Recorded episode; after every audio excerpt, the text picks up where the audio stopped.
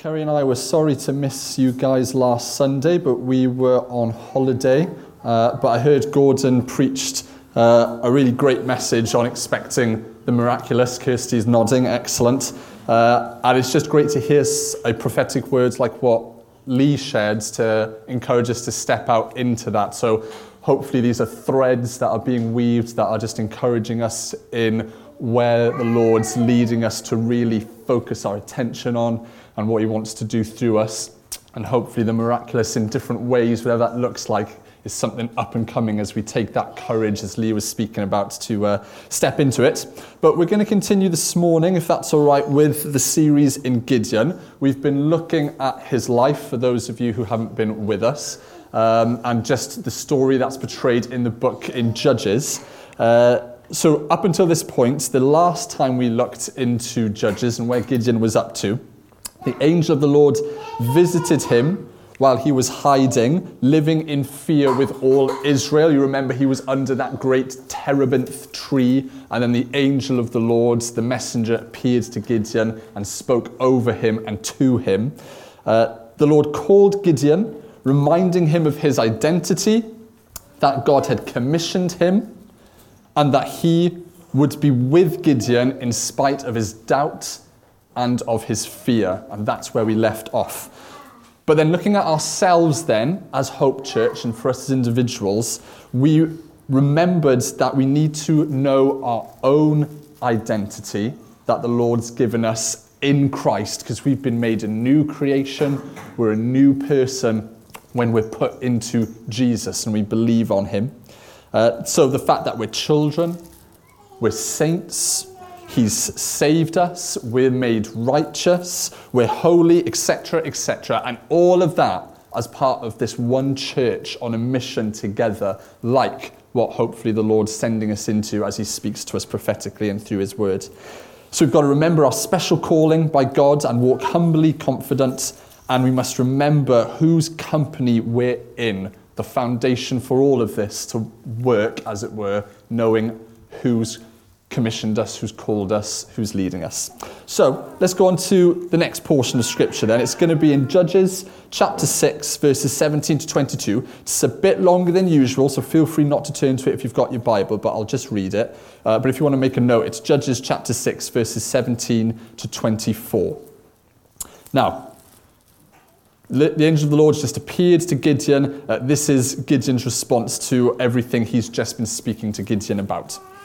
Gideon replied, Now, if I have found favor in your eyes, give me a sign that it is really you talking to me. Please do not go away until I come back and bring my offering and set it before you.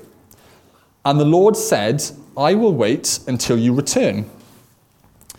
Gideon went inside prepared a young goat, and from an ephah of flour he made bread without yeast. Putting the meat in a basket and its broth in a pot, he brought them out and offered them to him under the oak, under the tree.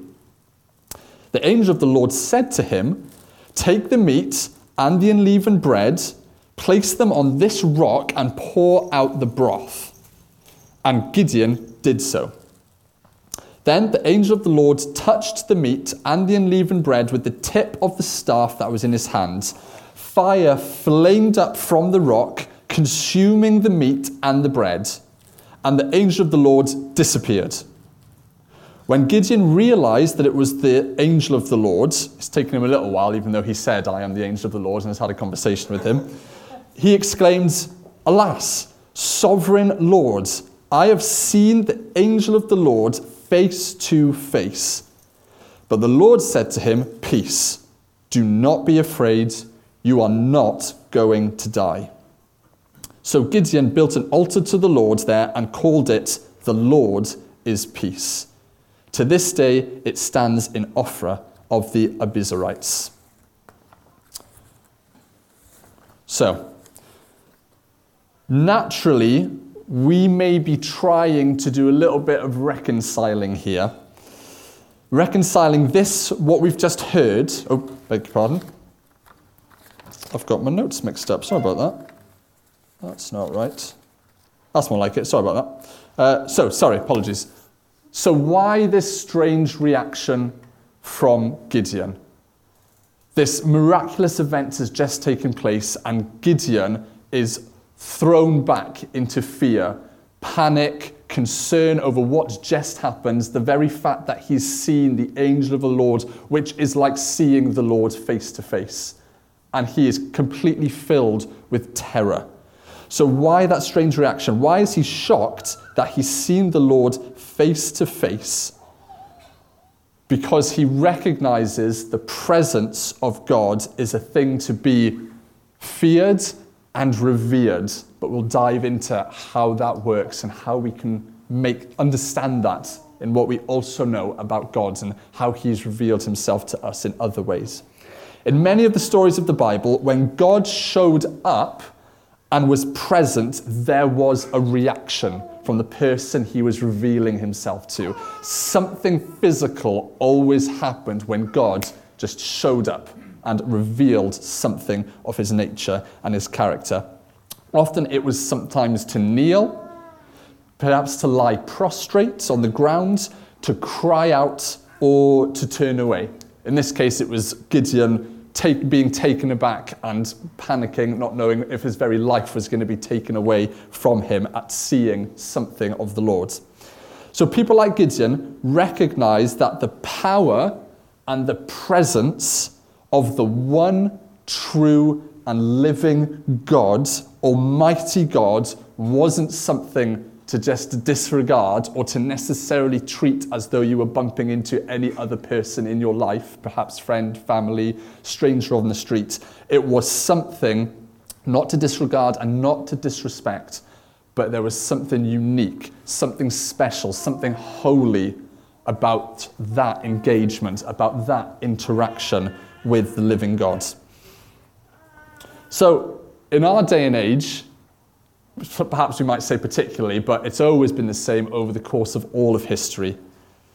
But even acknowledging God's existence, let alone his awesome, shocking presence, isn't really on people's minds today.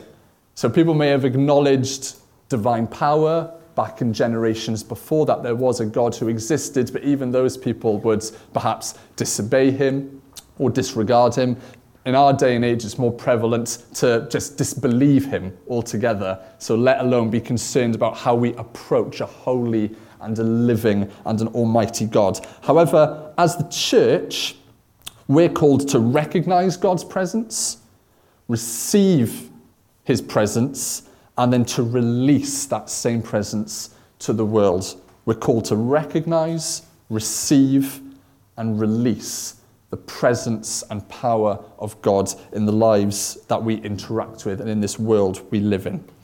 God is worthy enough, great enough, glorious enough, and holy enough to receive reverent respect, honor, and yes, even holy biblical fear, can I say.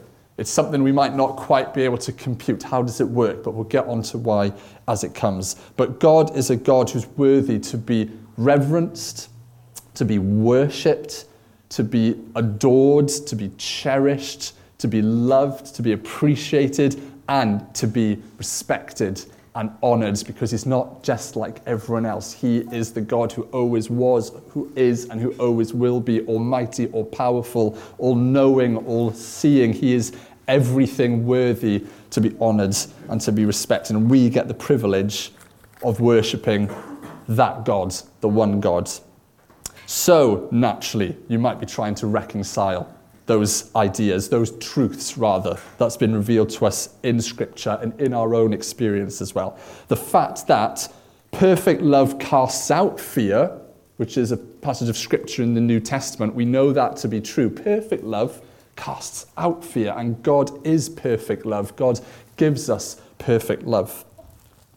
And that of God's not given us a spirit of fear, but a spirit of love, of self control, not a spirit of fear. Well, let's, let's, let's read the next part then. Apologies, didn't read the next part. I read it all last time. That's all right. Let's let me read again verse 23 to 24, the last part. But the Lord said to him, Peace, do not be afraid, you're not going to die. So Gideon built an altar to the Lord there and called it, The Lord is Peace. And to this day, it still stands.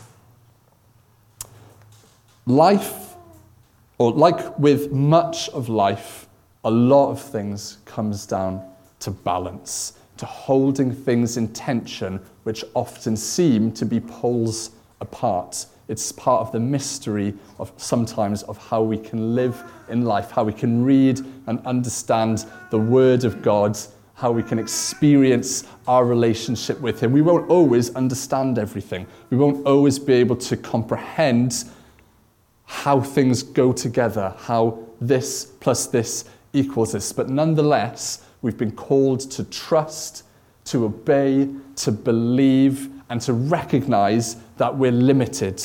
We're finite. We're not going to understand it. But God is unlimited. God is infinite. And He knows His own character. And He's revealed something of it to us, even though we're never going to be able to fully get what it's about.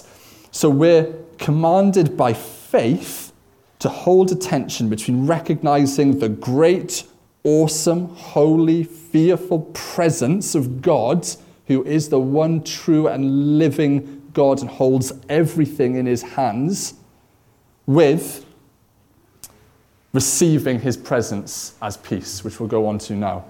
Receiving that same holy, just, righteous presence as our peace, as something that can comfort us, as something that helps us when we need it. So, let's look at peace then. So, God's presence should equally, yet mysteriously, invoke peace in us as well. That same power and presence should invoke peace. As we're vessels of God's presence by the Spirit who lives in us, we should live peaceably. We should express that same godly peace to each other or whoever we bump into in our daily lives.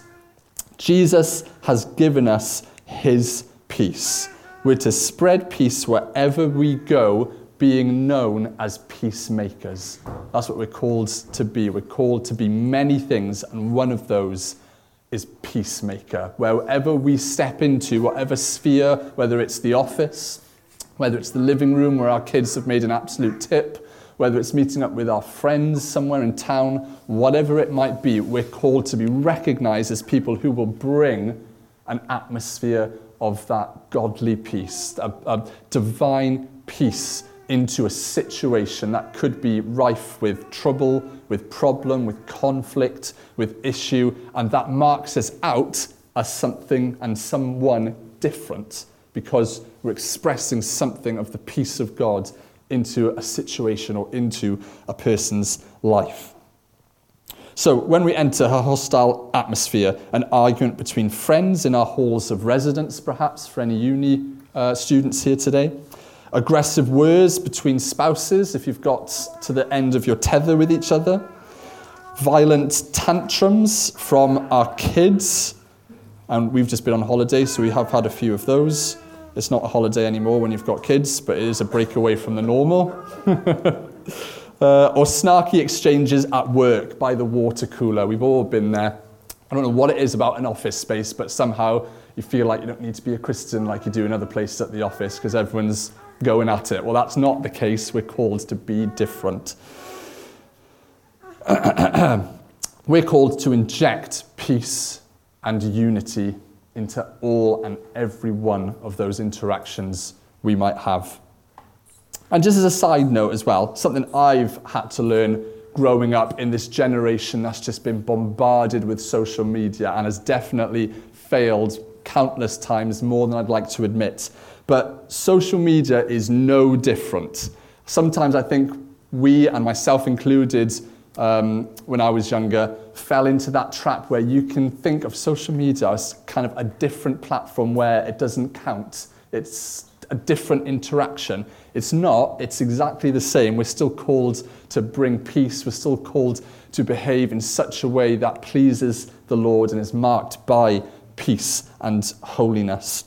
So, you know, we're not called to engage with things like trolling, if you guys are aware of what this is, just tr- uh, getting on people's accounts and, and bad mouthing them, bringing them down if you disagree with things, argumentative Twitter threads, vitriolic posts and comments because someone said something and it's not right, or you disagree, or you don't like them, or you find them difficult. It's exactly the same as if you were on the street and you bumped into them. We're called to be peacemakers and to interact in a peaceful way. So, what areas in your life, in our lives, do we need to receive God's peaceful presence where perhaps there's a bit of a storm going on and there's some conflict that we're dealing with? And to whom do we need to extend God's presence to? So, just reflect on that when you leave this morning and you go into the next week. What areas are there conflict? some violent stuff going on in your life that you're having to deal with? And where can you bring peace to situations that you know are experiencing that? That you can bring something of God's comfort and peace into. And step out, as Lee encouraged us, step out to bring exactly that into that person's life or into that area in your life. Jesus has given us peace with God. Where there was animosity between you and God, because at one point in your life, or for some of you here today, maybe there still is that, we experience that animosity, that distance from Him.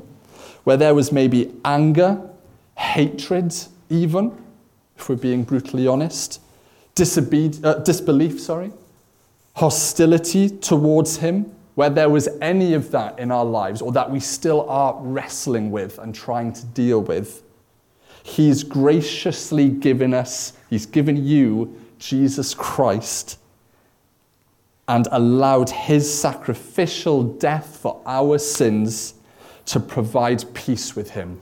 Through Jesus, we have peace with God. If you don't know Jesus as your Lord and Savior, you will never truly know perfect peace that can cast out unhealthy fear. Okay? And if you do know Jesus, then we've got the opportunity to reflect him, to be made like him more and more as we get to know him, as we read his word, as we are filled with his spirit, as we seek to obey his commands by his power and under his grace. We can then bring that peace. We can be peacemakers. So, do you have peace with God today? Can you honestly say, hand on heart, yes, I know the peace of God. There is no issues between me and God. I know Him through Jesus. I trust in Jesus. I believe on Him. I and God I'm okay. We're good. I've got peace with God. Can you say that? Ask yourself it. Write it down and think about it. So, are we confident that his righteous wrath is off you? It's off you. It's been dealt with. Yeah? There's no, none of that. Your sins have been dealt with. The things that distanced you from God, the things that were hurting your life and the life of those around you, is off you because of what Jesus did on the cross for you and for me. Are you confident that you're not condemned because of your sins? That hell isn't your future? That Jesus' finished work on the cross has made a way for you to come before Him, to enjoy Him, to actually be happy? You know, I say these words and it can be a bit cringy and a bit like, oh, it's a bit awkward, but it's all because God wants us to be happy in Him. God wants me to be delighted in Him. God wants me to enjoy Him. God wants me to love Him because He's the best thing, person that could be loved. And that leads to a fulfilled, purposeful, meaningful life, knowing, believing, loving, enjoying the best person in the whole world. That's why we touch on these things. Is the wrath of God off of you? Is just sin been dealt with at the cross? Because when it is, we get to enjoy God and have a smile on our face all the time. Maybe not all the time, and it might not be all the time, but that deep joy that no one and nothing, no situation, no circumstance can take away from us. The joy of knowing the Father through the Son and to love Him forever and always, forever worshipping Him. So if you're unsure or if you're struggling with that, because that's a real thing, is to struggle with having peace with God, to really believe you've got peace with God, because we can easily fall into doubts. The world, I really did like the way I think Rich said it about in a different context. The world can really beat us up. The world can really overcrowd our beliefs and our convictions with the pressures of life, the different views, the different ideologies, the different beliefs, whatever it might be, or even just the way you're feeling at the moment. But if you're struggling with any of that, or you just know outright that you don't have any of that, then speak to someone about it. I really encourage you, speak to someone about it. Speak to God about it, of course, primarily. Speak to your friend about it. Speak to your small group leader about it. Speak to someone you can trust and rely on to just pray with you, to help you, to talk it out, to take you to God's word, to lay hands on you and just help you process that and work through it. Because that's what we're here for. Just like Alex and Dee was mentioning about their future trip, they recognize us as family and that's what family does. We're with each other. We're here together for one another to support and encourage and to inject peace into each other's lives.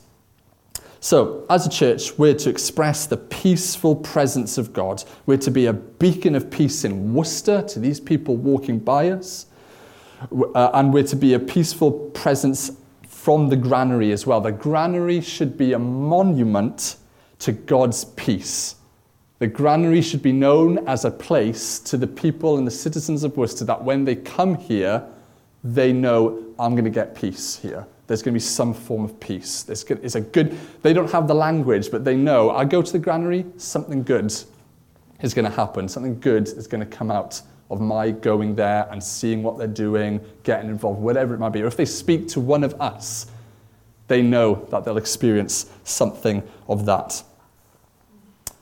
So, we're to be known as a place that spreads the peace of God to others. As we go on with our kingdom mission in this city, will we be known as a church and as a place people can come and find peace, to find God ultimately. And as Rich was also saying earlier, find the help in those needs that people have, those genuine, difficult needs that people go through, will they be helped? Can we bring something of help and peace to them, ultimately bringing them to the God of peace, who will help them through all of those situations and helps us as well as believers, because we still go through things as well. So let's live in the healthy, biblical fear of the Lord, recognizing He's worthy to be revered, He's worthy to be worshipped, He's worthy to be honored and respected and not to be spoken of in a way that is disregarding or disrespectful or flippant or anything like that, but in a way that is loving and adoring, is respectful and is glorious, all the things that he's worthy of. Let's, let's learn to speak of him in that way and to interact with him in that way, honoring him, etc. But to also hold to our confident peace that we have with him and in him as well through Jesus, knowing he's our Father and our friend. Let's hold the two. I believe this and I believe this.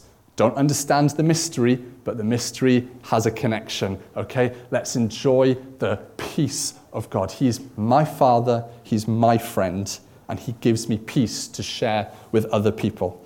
And finally, let's strive to be peaceful in how we behave with one another as well glad to say that I feel, from my perspective, we're good on this anyway, but it's always healthy and helpful to kind of have a reminder from Scripture. Let's behave peacefully with one another. Let's reject anger.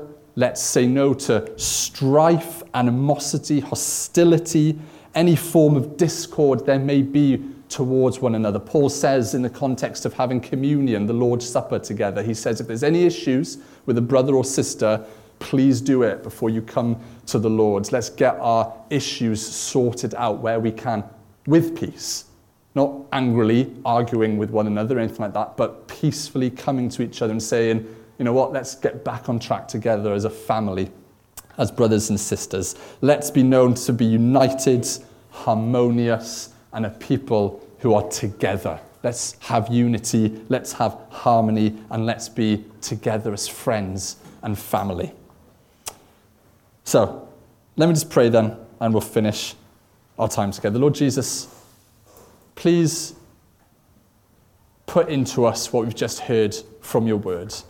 Help us to know that you are the one true and living God, holy, righteous, and to be revered, to be worshipped, to be honored and respected and regarded. Lord God, give us that healthy biblical fear of the Lord in our hearts, but also to hold it confidently with the fact that you give us peace, that you are our peace, and help us to live peacefully with each other as a church, to be known for that, but then also to these passers by to be known as a church in a building that's a monument to the peace of God. And I pray that people would be drawn into that peace and that it would be extended to them as they come and interact with us. In your name, Lord Jesus. Amen.